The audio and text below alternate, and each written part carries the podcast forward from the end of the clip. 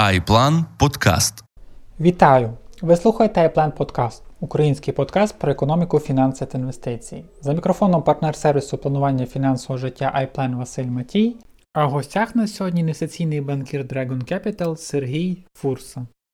Сергій Фурса, український фінансист, економічний експерт та інвестиційний банкір. З 2005 по 2008 роки працював аналітиком та керівником відділу аналітики та галузевих досліджень в Укрсиббанку. З 2008 по 2011 рік працював старшим спеціалістом по кредитах та старшим аналітиком в компаніях Renaissance Capital та Astrom Investment Management. З 2011 року спеціаліст відділу продаж боргових цінних паперів в інвестиційній компанії Dragon Capital.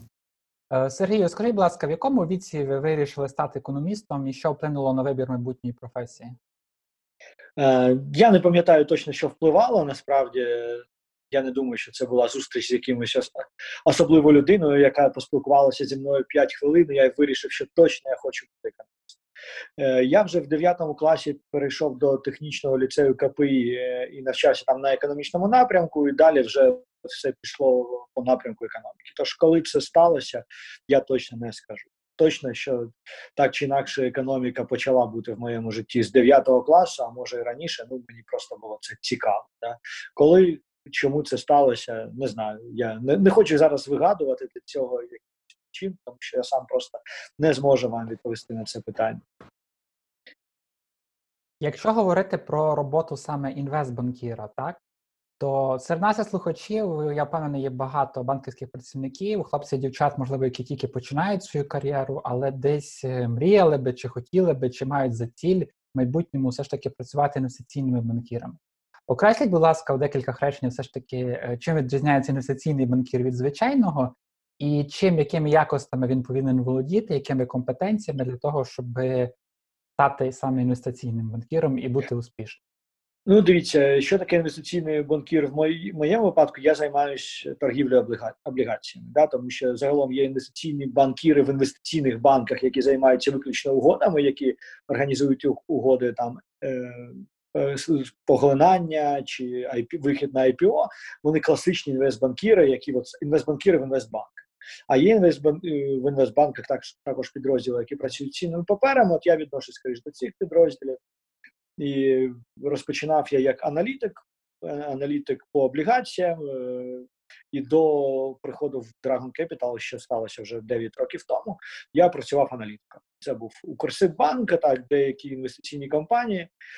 Е, Після чого я Dragon Capital вже перейшов як Fixed Income Sales, тобто як людина, яка продає облігації. Це досить логічний перехід, але так чи інакше, стосовно яких якостей, ну не знаю.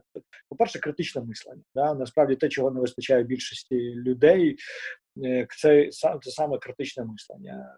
Іноді банкірів називають там циніками, е, раціональними і так далі, але це просто критичне мислення. Як? Тобто, якщо ви думаєте, да, деякі вас назвуть циніками, деякі називуть вас занадто раціональним.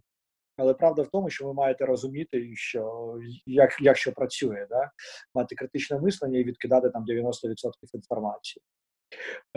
Це, звісно, там може накладатися на фінансову грамотність і аналітичний розум, але це все здобу- здобувається освітою, так? так чи інакше. У мене, напевно, переважно математична освіта, я закінчував КПІ. Там назва була системний аналіз фінансового ринку, але там було багато системного аналізу, який, на жаль, в Україні взагалі нікому не цікавий, не застосовується. Ну просто фізично ви не можете його застосувати в Україні. А фінансового ринку було мало. Але так чи інакше, це, це критичне мислення. І ще варто розуміти, що в світі інвестбанкінгу, да і у світі банкінгу дуже найкоштовніший актив це ваша репутація. Бо е, ви не один раз е, ви збрешете і все, вам більше ніхто вірити не буде. Тобто вам можуть і так не дуже вірити, так, але принаймні, коли ви працюєте довгий час, ви здобуваєте своє ім'я, ви здобуваєте свою репутацію, і на цьому дуже багато е, базується, бо більше, наприклад, коли ви робите угоду на ринку облігацій, навіть якщо ви з телефоном зателефонували і сказали, що угода укладена, це достатньо, да, вам не потрібні ніякі договори. Принаймні, це в світі, ну і в Україні також намагаються впроваджувати цю практику. Ну тобто, один раз ви так збрехали, і все надалі з вами ніхто не спілкується. Тому репутація ще ну дуже непритаманна Україні. Справді, да? інститут репутації в Україні не дуже працює загалом. Але от банки, інвестбанки це та особлива галузь, яка була світлою з самого початку, переважно на світлій стороні, да, яка прозоро працювала, яка працює з фінансовим інструментом, які самі по собі прозорі. Да, от там репутація була важливою і залишається важливою. На жаль, так в Україні не завжди. Тобто, ну я думаю, що от критичне мислення і ставлення до своєї репутації як до активу це дві найважливіші речі. Цікаво, спасибі. А скажіть, будь ласка, таке не знаю, можливо, трохи провокативне питання, можливо, ні. Чи повернулися, чи повернувся український інвестиційний банкінг до доходів до цифр 2008 року, принаймні в абсолютних значеннях, так? тобто, якщо не враховувати інфляцію? Е, Ну, дивіться, там ви ж доходи прив'язували до долара, до інфляції. Там насправді ні, не повернулися. Я думаю, що ніколи не повернуться. Насправді. Тому що 2008 рік це аномалія, ну, принаймні, найближчі 20, 30, 40 років не повернеться. 2008 рік був аномалією. Такого е, дуже зрідко, коли повторюється і чи повторюється загалом. Це було аномальне як для світу, до речі, так і для України. Е, Тому я не думаю, що це буде, принаймні в нашому професійному житті. Чим займається компанія Dragon Capital в двох словах, як успішна інвестиційна компанія України? Ну, Dragon Capital, як успішна інвестиційна компанія, займається інвестиціями. Да? Насправді всі. Останні, ну тобто, Dragon Capital розпочинався як, напевно, equity е, компанія, яка працювала з акціями на початку. Трансформовано зараз це і облігації, і активна участь у private equity. Якщо багато хто чув багато новин про те, що Dragon Capital, фонд, яким управляє Dragon Capital, насправді не Dragon Capital, так чи інакше купують чи то наші чи об'єкти комерційної нерухомості. Це торгівельно-розважальні центри, це бізнес-центри, це фонд, який ми залучаємо іноземні інвестиції, там переважно іноземні інвестиції. Саме там можна знайти трошечки Сороса. Якщо є десь Сорос в Україні, то там трошечки, трошечки він є там, але нічим нічим не контролює, не управляє він там частина фондів йдуть від інвестфондів Сороса, але переважно там інші гроші, але також американські. Це найбільша така фаза нової активності і Dragon Capital останнім часом.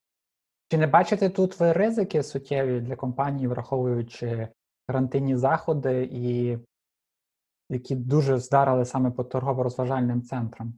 Ну, дивіться, це ризики для цього фонду, це не ризики для компанії. Варто ж зазначати, що це фонд, це окремі гроші, і не пов'язані з тим, що вони роблять. Чи є для них е, це ризиком? Були такі побоювання, але так чи інакше такий фонд працює вдовго, да, і ніхто не очікував, що він відразу дасть 100% прибутку. Тут варто розуміти, що в Україні всі очікують, що ви вклали гроші.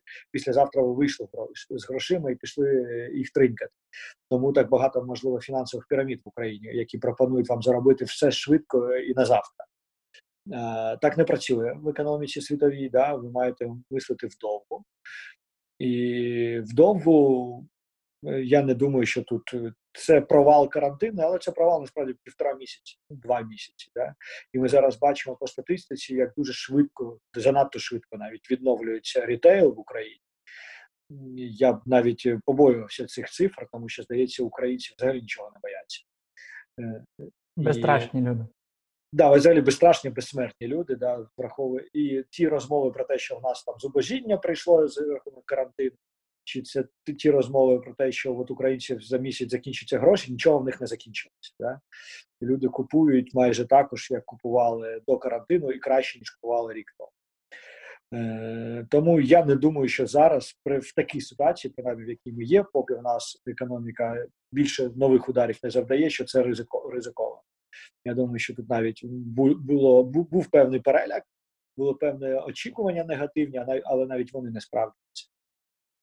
Ми ми здійснюємо запис 3 червня 2020 року. Якраз вчора був черговий акціон Міністерства фінансів, на якому попит, е, згідно звіту Мінфіну, був у два рази вищий. Була задоволена тільки половина заявок. Я хотів запитати вас, як ви вважаєте, яка природа цього попиту? Це Е, рефінанс довгостроковий банк, комерційний банків НБУ, чи все ж таки там є і якась частина природнього попиту? Ні, там є і частина природнього попиту, бо маємо розуміти, що ліквідність банківської системи дуже висока. Ліквідність банківської системи досі залишається десь на рівні 170-180 мільярдів гривень. навіть без рефінансу, хоч я не дуже розумію, чому банки не активно його використовують, бо це безплатні гроші. Правда? Ви берете рефінанс під 8%, е, йдете до Мінфін, під 10% купуєте їх цінні папери, і ці 2% ви заробляєте. Але банки не дуже активно це використовують насправді. Е, там частково були використання, але не дуже активно. Так, загалом, це, це тут навряд чи ми бачимо іноземців. Іноземці там переважно короткострокові папери, іноземці тут навряд чи присутні. Це переважно українські банки, які частково використовують рефінансування від Національного банку, а переважно використовують свою власну ліквідність. Плюс всі очікують, що наступного тижня буде чергове зниження ставки облікової національним банком. Воно може бути досить таки радикальне знову, там 150-200 базисних пунктів. І на цьому фоні навіть 10% по тримісячним цінним паперам виглядає як досить привабливо. В травні місяці ми стали свідками рекордного аж з 2004 року профіциту зовнішньої торгівлі. Цьому сприяла стійкість експорту у порівнянні з імпортом, а закордонні перекази зналишку компенсували ще наявний, але вже менш відчутний відтік капіталу. Тож чи очікуєте ви якихось суттєвих змін в політиці Національного банку за умови збереження відчутного профіциту платіжного балансу і в другому півріччі? Ну, дивіться, у нас дійсно цей рік вперше за там, дуже дуже дуже багато років. Е, нам навіть торгівельний баланс буде в плюсі. Не не тільки платіжний, як і в плюсі, да, тому що в нас великий дефіцит бюджету, ми його будемо перекривати за рахунок, в тому числі зовнішніх запозичень, за рахунок цього в нас точно буде Е, плюсовий платіжний баланс, але і торгівельний баланс посі це аномальна ситуація. Да? Ми зазвичай звикли до іншої ситуації, тому насправді аналіз криси, намагання повторити досвід попередніх років і 8 року, і 14 він не дуже підходить. Бо і там, і там у нас була шлена девальвація, яка була і об'єктивними, і суб'єктивними причинами викликана. Цього разу ми бачимо, що і завдяки іншому природі цього кризу, і завдяки реформі банківського сектора, яка була проведена за останні 3-4 роки, Е, гривня стабільна, банки залишаються стабільні, і більше навіть депозити збільшуються в банківській системі. Тому ми пов'язуємо кожну кризу з девальвацією, але насправді зараз девальвації та й нема, і навряд чи її варто очікувати цього року. І навіть цифри, які закладені в бюджет, виглядають занадто песимістично. Останній наш прогноз Dragon Capital передбачає ну слабку девальвацію 28 на кінець року, переважно тому, що зараз дуже сприятливі торгівельні відносини, але все ж таки імпорт почне відновлюватися і це може повпливати на гривню, але знову ж таки не критично, тому що занадто сприятлива зараз ситуація. Це дуже цікаво з точки зору просто спостерігання, да, насправді через те, що відбувається. Наприклад, от в нас в, в квітні впала реальна зарплатня е, через карантин, звісно, через те, що люди скорочували зарплатню. Але це також вперше за часі криз е, зарплатня в гривні впала, бо зазвичай люди не знижували зарплатню, бо і так була девальвація шалена. І просто зарплати в гривнях самі по собі знецінювалися. А зараз через девальвацію ми бачимо, що українські роботодавці вперше за дуже чи за всю свою історію зменшують зарплатні в гривнях через сприятливу взагалі ситуацію на валютному ринку. І е, це е, і, але знижують вони там і на 10% умовно, да, в гривні враховуючи, що криза дуже тимчасова, карантин, принаймні, принаймні ця частина. Ми не знаємо, як вдарить потім, який буде ефект від того, що все ж таки менше грошей і так далі, і менше споживання і там накрутки цієї кризи. Але поки що ця криза дуже своєрідна е, і дуже не, не характерна для України, бо криза характеризується стабільністю валюти. І причому це не штучна стабільність. Ж варто зазначати, що це абсолютно ринкова стабільність, і Національний банк більше продовжує викупати долари з ринку. Тобто, якщо Національний банк не приймав участь на валютному ринку, гривня посилювала на позиції набагато більше, ніж вона посилює зараз. Ви вбачаєте ту стабільність макроекономічну, яку ми бачимо зараз, це е, завдяки реформі банківського сектору та запровадження режиму інфляційного таргетування, так? І цьому, і завдяки торгівельному, ну дивіться, з одного боку, це дуже допомагає.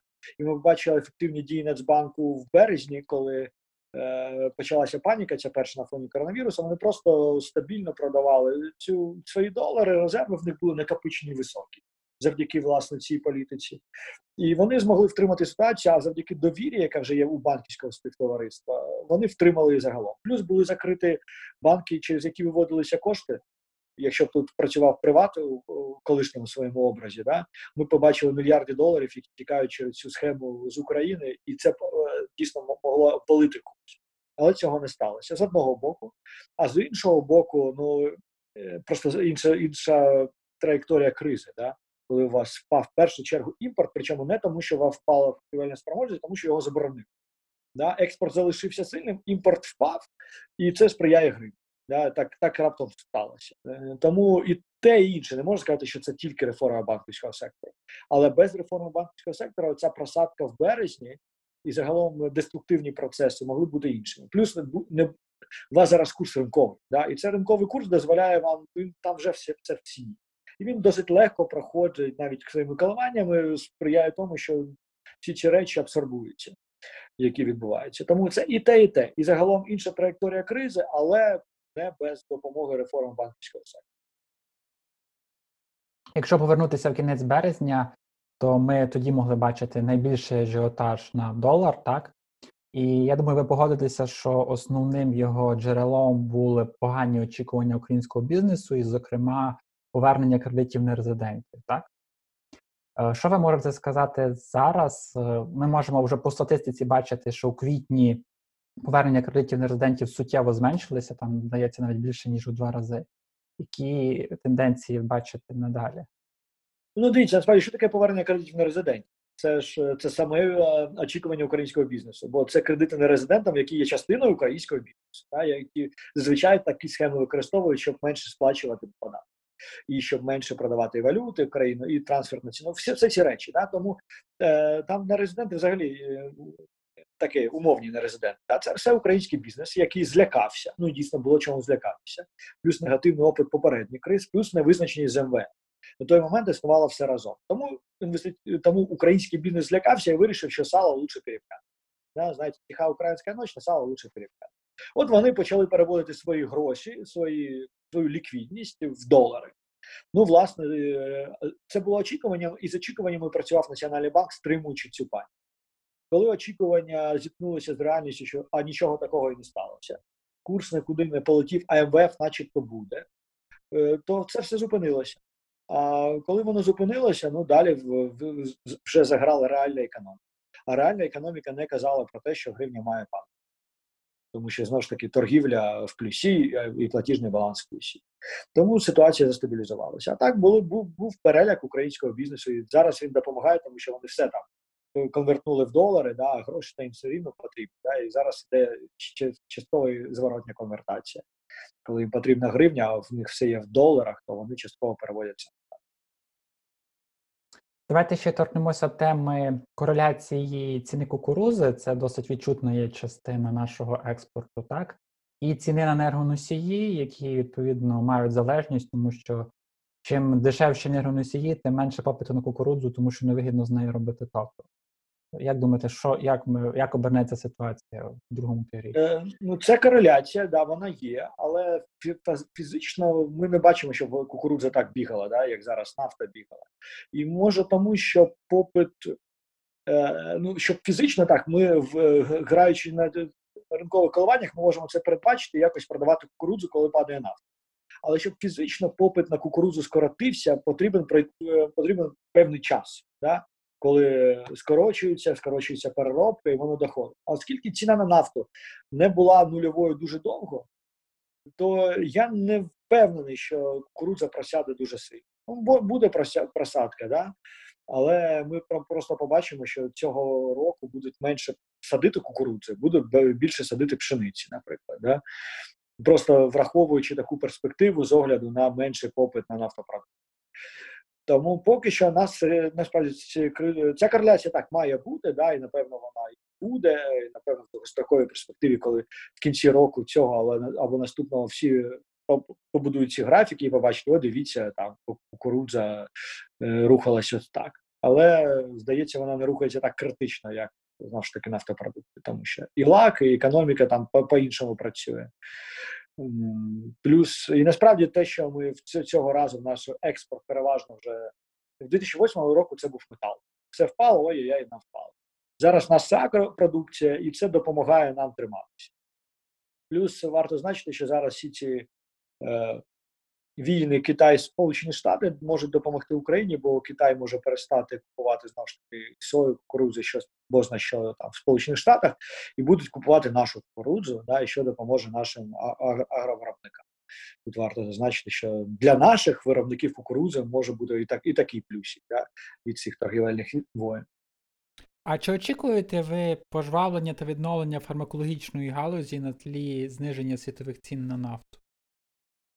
Е, дивіться, люди дуже часто продовжують короткострокові е, тренди на довгострокову перспективу. От от і все. Да. Вся історія з коронавірусом, яка має змінити світ. Нічого вона не має змінити. Да. Пройде там 2-3 роки, всі успішно забудуть, що тут був якийсь коронавірус. Да, Будуть згадувати, веселитися, як вони сиділи на карантині. А загалом буде вакцина, всі вакцинуються. Ну, звісно, якщо там не буде домінувати в суспільстві теза про 5G, Біла Гейтса і антивакцинатори, всі вакцинуються і забудуть знову ж таки про цю загрозу. І життя буде як як воно було там з 21-22 року, ну, від принаймні, коли появиться вакцина. Тому якоїсь особливої уваги до фармагалузі в Україні після цього, щоб вони здобували більше грошей. Чого це? Да? Е, це тимчасова історія, да? і вона скоро закінчиться, завжди таки, як тільки з'явиться вакцина. А чи є перспектива нарощення добутку енергоносіїв на внутрішніх, тобто імпортозаміщення? І що для цього потрібно? Тільки політична воля, чи все ж таки ще якісь об'єктивні факти? Ну, я думаю, що для цього потрібні інвестиції переважно, да? Е, а інвестиції к нам не дуже поспішають через відсутність. А в Нафтогазу недостатньо коштів для інвестицій після арбітражу? Е, всі ці кошти з арбітражу забере зараз уряд і витрат на дороги, позначить на медицину. У Нафтогазу не буде якихось коштів, там все заберуть. Плюс у Нафтогазу буде менше доходу від транзиту об'єктивно найближчим часом, навіть е, не враховуючи на анбалдинг, а просто тому, що транзит буде менший. Тому я б не думав, що Нафтогаз зараз є якась кузня, яка буде. А наглядова рада це підпише, тобто погодить, так? Е, ну, слухайте, це право власника забирати дивіденд. Ну, це вже вирішено, да. Тому тут це тому Нафтогазу не буде. Плюс ми маємо розуміти технології, да? які б не були гроші, вам потрібні технології. А технології по добутку видобуванню там нафти, газу, вони зараз дорогі і не належать Нафтогазу. Да? Вони мають переважно американські країни. Вам потрібно, щоб прийшли ті справжні американські інвестори, а не якісь там лижні інструктори з Луїзіани, для того, щоб вони вклалися і видобували нафту і газ так, як вони зараз роблять це Сполучених Штатах. А для цього треба їх зацікавити. А з одного боку, ну вони мають мати перспективу, а Б верховенство права. Вони не мають боятися, що прийде якийсь е, жменьковський районний суд і скаже, що вони тут не стояли.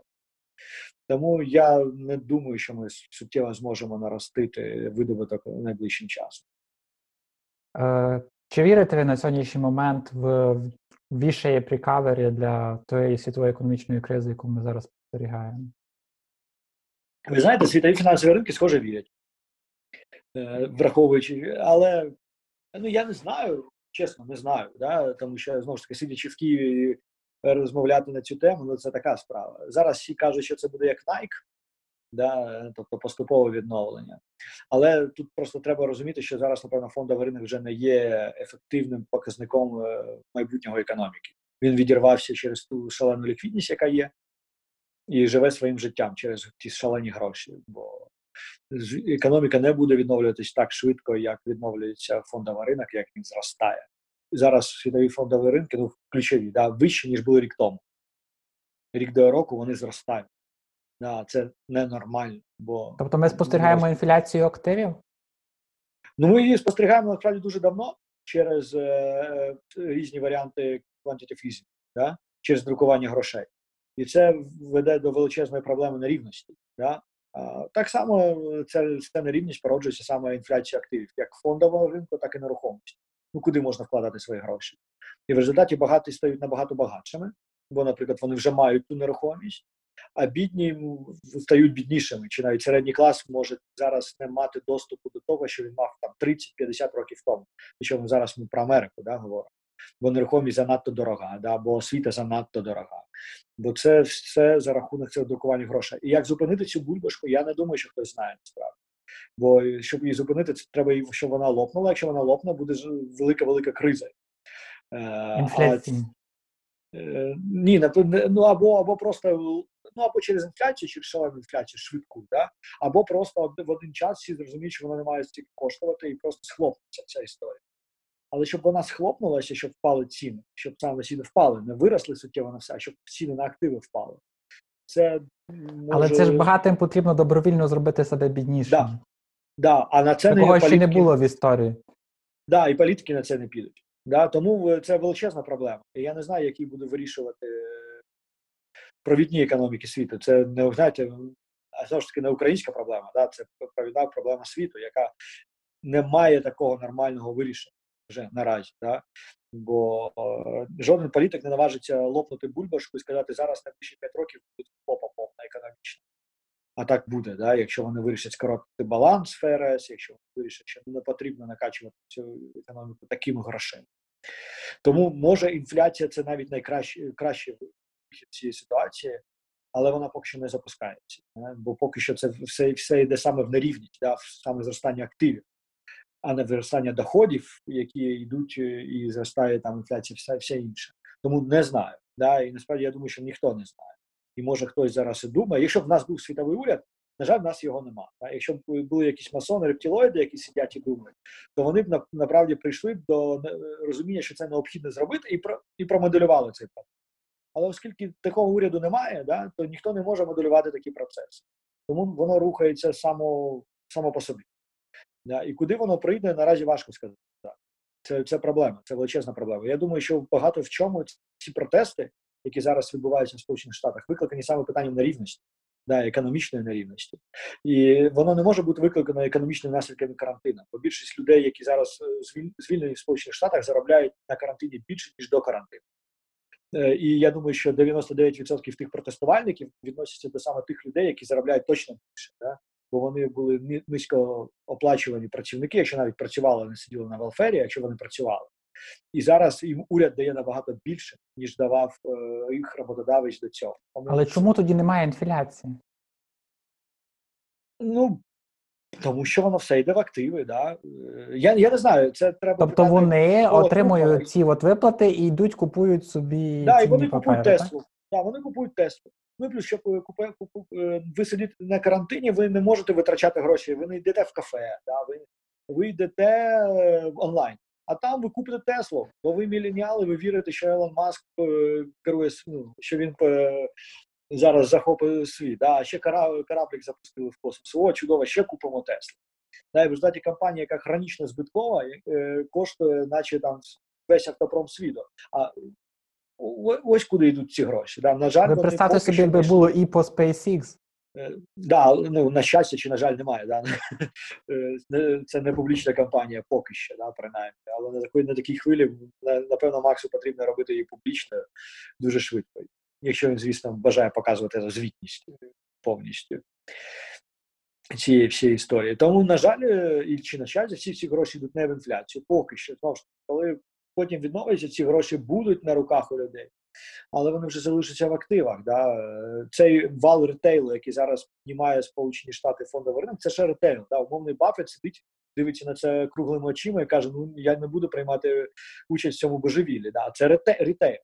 Але ретейл в нього є проблема. Він як біжить в одну сторону, так і біжить в іншу сторону. Але коли він побіжить назад, ми не знаємо, бо поки що все добре. Да? Тому чи буде це W, да? багато чого залежить від цього ретейлу чи не перелякає щось цей рітейл, щоб він вирішив забрати кошти. Да? Бо поки що ні. Да? Але знову ж таки, сидячи в Україні, прогнозувати такі речі, це не дуже логічно. У нас тут е, не так багато інформації, не так багато взагалі розуміння тих процесів, які відбуваються в світовій економіці, особливо в економіці Сполучених Штатів. Але на, на такі проблеми вони занадто, великі і видні навіть в- Києві. Але в той же самий час ми не спостерігаємо, щоб той же Баффет е, поспішав купляти Treasury Tips, очікуючи інфляції. Бо поки що немає передумов для інфляції, поки що не зростають ціни. Да? е, В тому то й справа, що Але все... коли будуть передумови, можливо, вже буде запізно. Е, так, але а, мож... знаєте, є ж така фраза, що ринок може бути нераціональним довше, ніж ви платоспроможний. Я думаю, Баффет її чудово розуміє. Да? Тому робити ставки на те, що логічно може статися, але поки що нічого не кажу про те, що воно станеться, навряд чи хтось буде. Е, Тож це невизначеність, да, але зараз ну, занадто великі гроші, і вони все рухають. Ці гроші вони рухають, і дійсно вони рухають не на витрачання. Можливо, на пев, через певний час, коли хтось заробить е, гроші на фондовому ринку, вирішить їх забрати да, для того, щоб споживати, то це станеться. Але ну, через те, що знову ж таки, як споживати, да? як багато вам потрібно в Америці зараз на споживання. Не так ви багато, да? а на купівлю вашого дому вам все рівно не вистачить. Да, І ви можете залишатися на фондовому ринку і тішити себе думкою, що от ваша пенсія, отут вона. Не в не в доміку, який у вас буде, а в всіх акціях Тесла. То ви очікуєте, що ера низьких відсоткових ставок ще затягнеться на невідомий період? Часу? Я не бачу, як вона може закінчитися. Ну просто фізично, тому що якщо вони починають підніматися, це це лопання бульбашки. Тобто Е, це самогубство. Да, для того да, Це самогубство для того політика, який прийме це вже правильне рішення. Це має, Вони б мали це зробити. Але політики не приймають правильне рішення, вони приймають доцільне рішення, да? чи рішення, від яких вже не можна втекти. Тож, поки можна втекти, вони будуть надувати ці бульби. Тобто надвисоке відношення світового боргу до світового ВВП поки що залишається і незрозуміло, коли ситуація може змінити. Да, це ж е, зміниться, воно дозволяє бути, бо е, долару довіряють, умовно кажучи, да, довіряють американському уряду. І поки він друкує, поки довіра є, вони будуть друкувати. А от коли ця довіра зникне, ми ж не знаємо. Ми не знаємо, що що обрушить цю довіру. І ми не можемо цього прогнозувати. Це станеться само собою, мовно кажучи, як помахом крила баб, бабочок метелик. Але це не прогнозовані речі. Е, раціонального виходу з цього немає. Да? Здувати поступово як. Я не не, не знаю, чи є в них вихід з цього.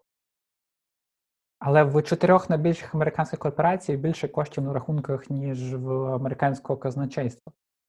І цілком можливо, що ці корпорації так само можуть і лобіюють свої інтереси в вигляді політиків. То чи центр прийняття рішень не змісниться в якійсь перспективі саме на ці корпорації? Не впевнений в цьому, бо так чи інакше добре, корпоративне лобіювання завжди було і завжди. Але поки політики е, мають свої власні інтереси, вони здадуть інтереси того, хто їх лобіює, якщо їм буде це вигідно. Е, це ж не пряме управління, це управління через, принаймні в Америці, через добре побудовану структуру deep state а. І deep state сам собі на розумі. Тому добре, якщо гроші є там у Apple, Фейсбука, кого завгодно, але так само deep state може вирішити в один момент, що треба їх забрати.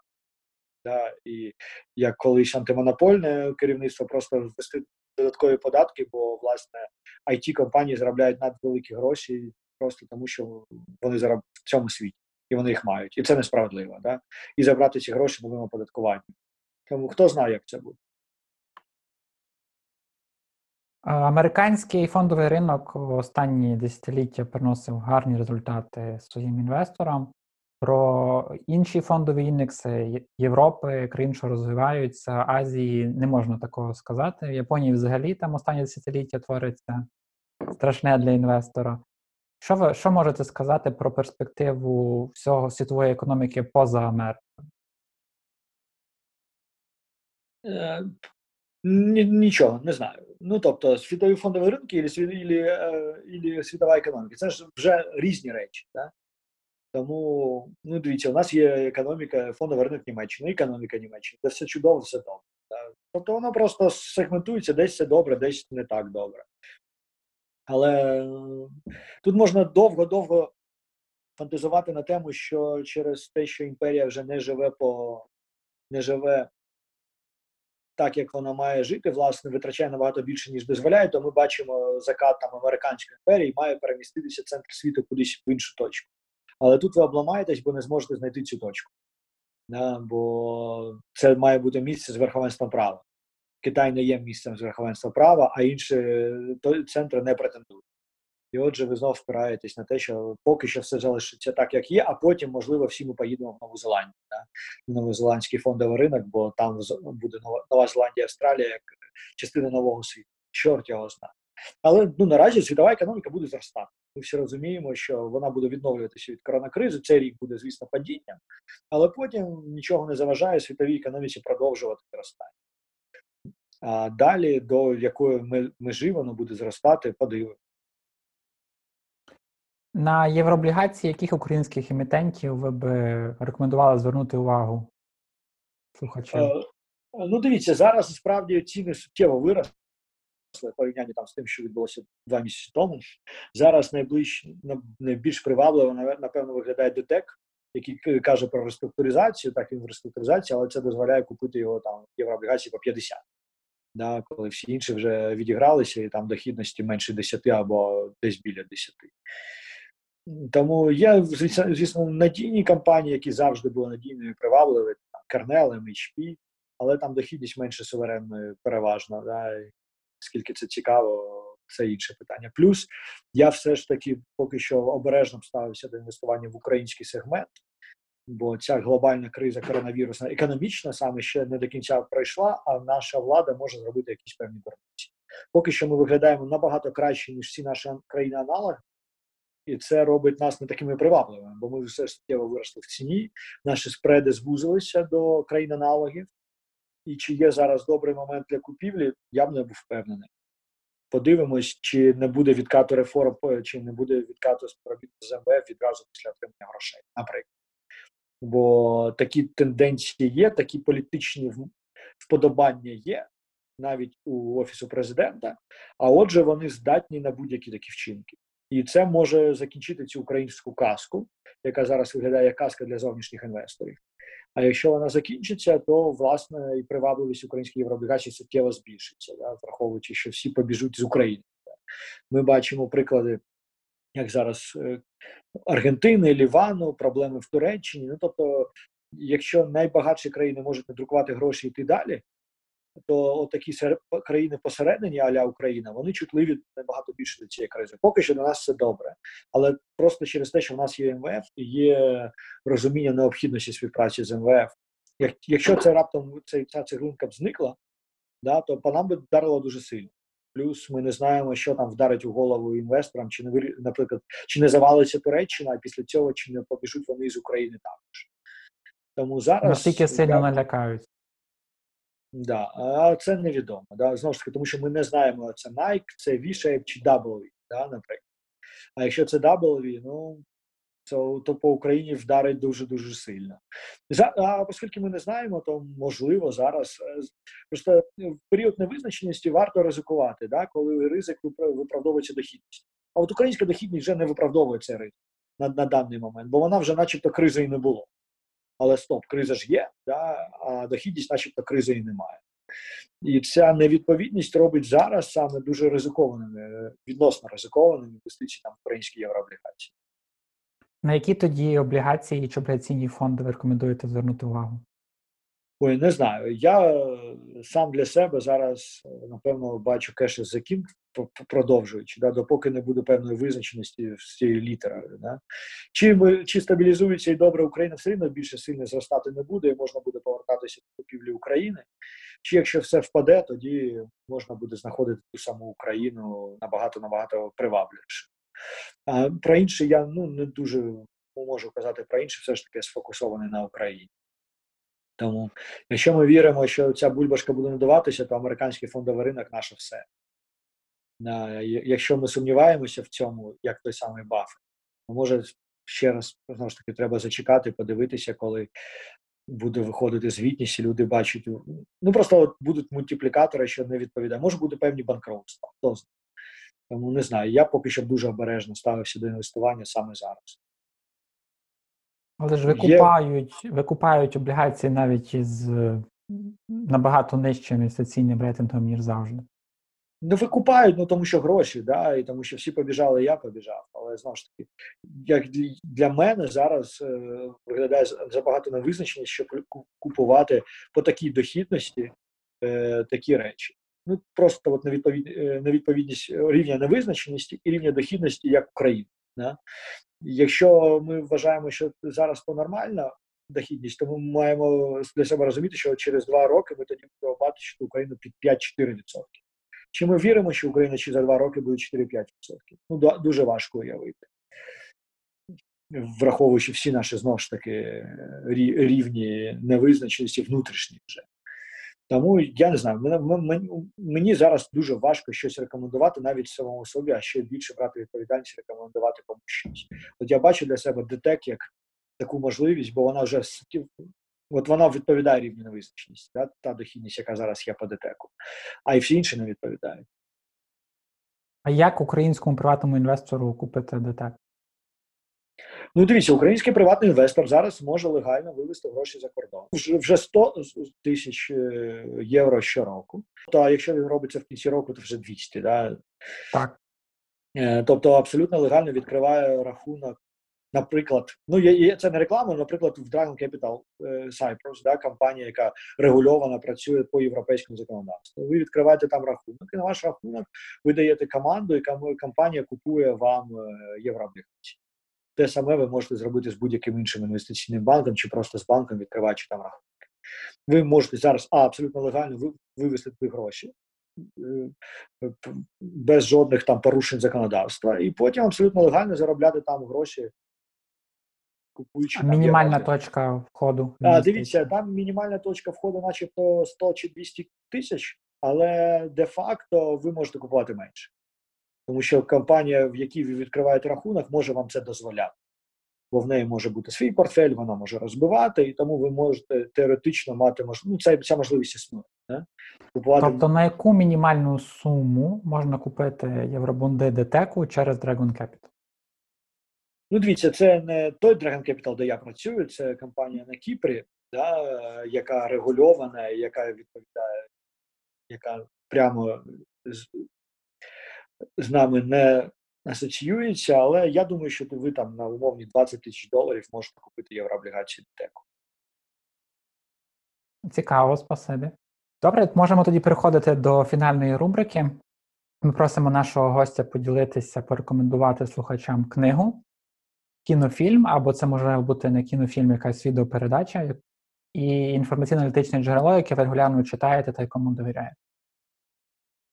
О, дивіться, оце дуже важко насправді, тому що я не дуже багато економічних книг читав. Я переважно за художню літературу, але якщо ми говоримо про економіку і художню літературу, от Теодор Драйзер вам е, допомогу для особливо для початку. Да? Фінансист, я думаю, що це найкраще для розуміння. Е, так, Та і вся трилогія, напевно. Так, да, да, все одно просто воно починається з фінансиста, тому якщо починати, то можна з цього починати.